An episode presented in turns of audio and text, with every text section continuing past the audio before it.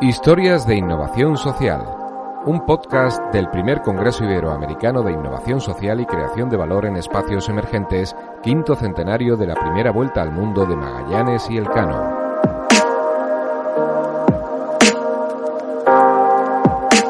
Con el patrocinio de Media Interactiva, Solo Canarias, Acciona Producciones y Diseño y Grupo Más y con la colaboración institucional de Andalucía, Origen y Destino, Consejería de Turismo, Regeneración, Justicia y Administración Local de la Junta de Andalucía.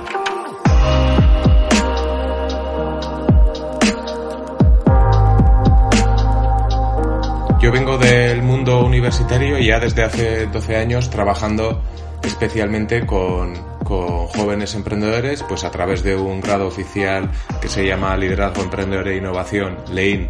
Aitor Lizarza, coordinador de la Unidad de Emprendimiento de la Universidad de Mondragón Team Academy. Eh, pues formar jóvenes emprendedores que sean capaces de crear sus propias empresas o de crear nuevos negocios dentro de empresas existentes y conseguir de esa manera pues transformar eh, la economía y la sociedad.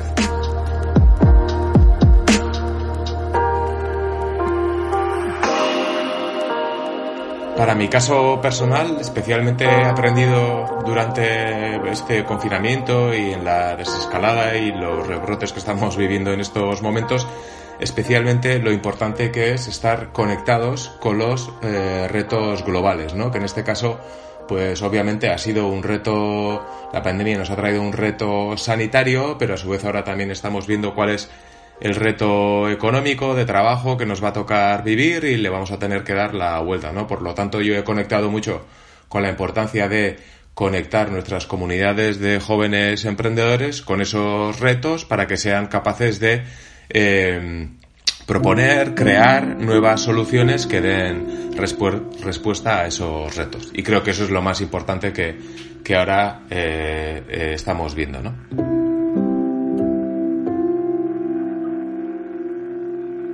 Historias de innovación social.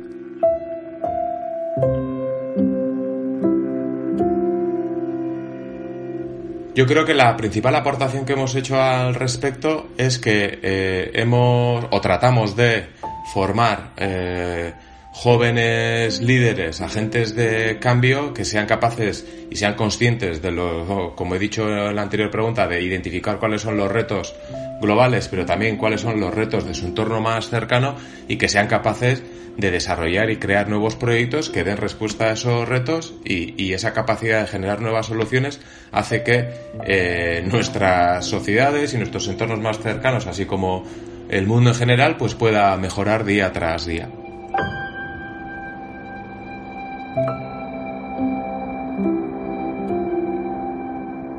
El papel más importante que podemos jugar como personas dentro de la sociedad civil y como ciudadanos de a pie, eh, entiendo que son eh, siendo eh, personas activas y tratando de ver cuáles son los problemas que nos rodean y no, y no ejercer una actitud pasiva, sino que de manera activa, pues proponer y hacer nuevas soluciones. Y en eso en las cosas incluso más pequeñas que nos rodean, ¿no? Por lo tanto, eh, sentirse que, se, que somos parte de algo y que como parte de algo tenemos que proponer y cambiar el sistema en sí.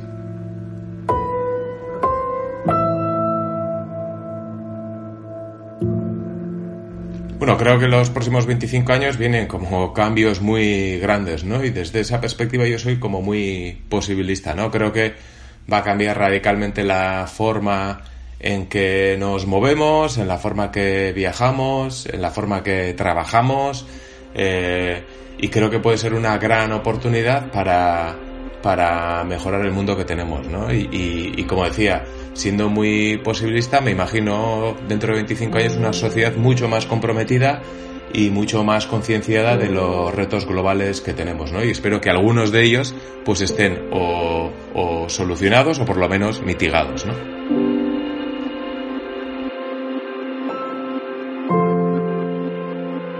Es posible eh, aprender a pensar de forma innovadora y a hacer de forma innovadora, ¿no? Yo creo que es una cuestión de pensar y hacer Y creo que las reglas maestras son muy complicadas también de, simplificarlas, pero creo que básicamente se trata de cómo impulsamos la curiosidad y cómo impulsamos también la humildad, porque eso, esos son los dos motores principales que tenemos para aprender, ¿no? Y para que estemos siempre motivados a pensar de manera diferente, a juntarnos con personas que no sean como nosotros, aprender de ellas y poder de alguna manera pues construir nuevas cosas, ¿no? Por lo tanto, eh, diría que son esas dos, ¿no? Tanto la eh, curiosidad como la humildad lo que nos va a llevar a, a poder pensar y hacer de manera innovadora.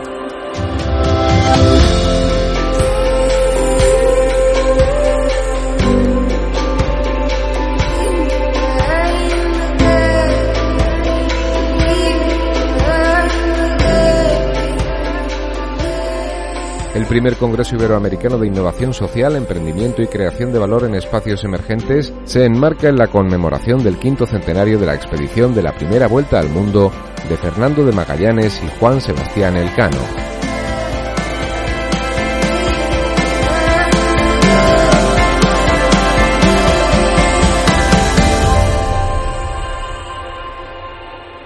Puedes inscribirte en congresomagallaneselcano.com y también suscribirte a este podcast en iVoox, Google Podcast, Apple Podcast y Spotify.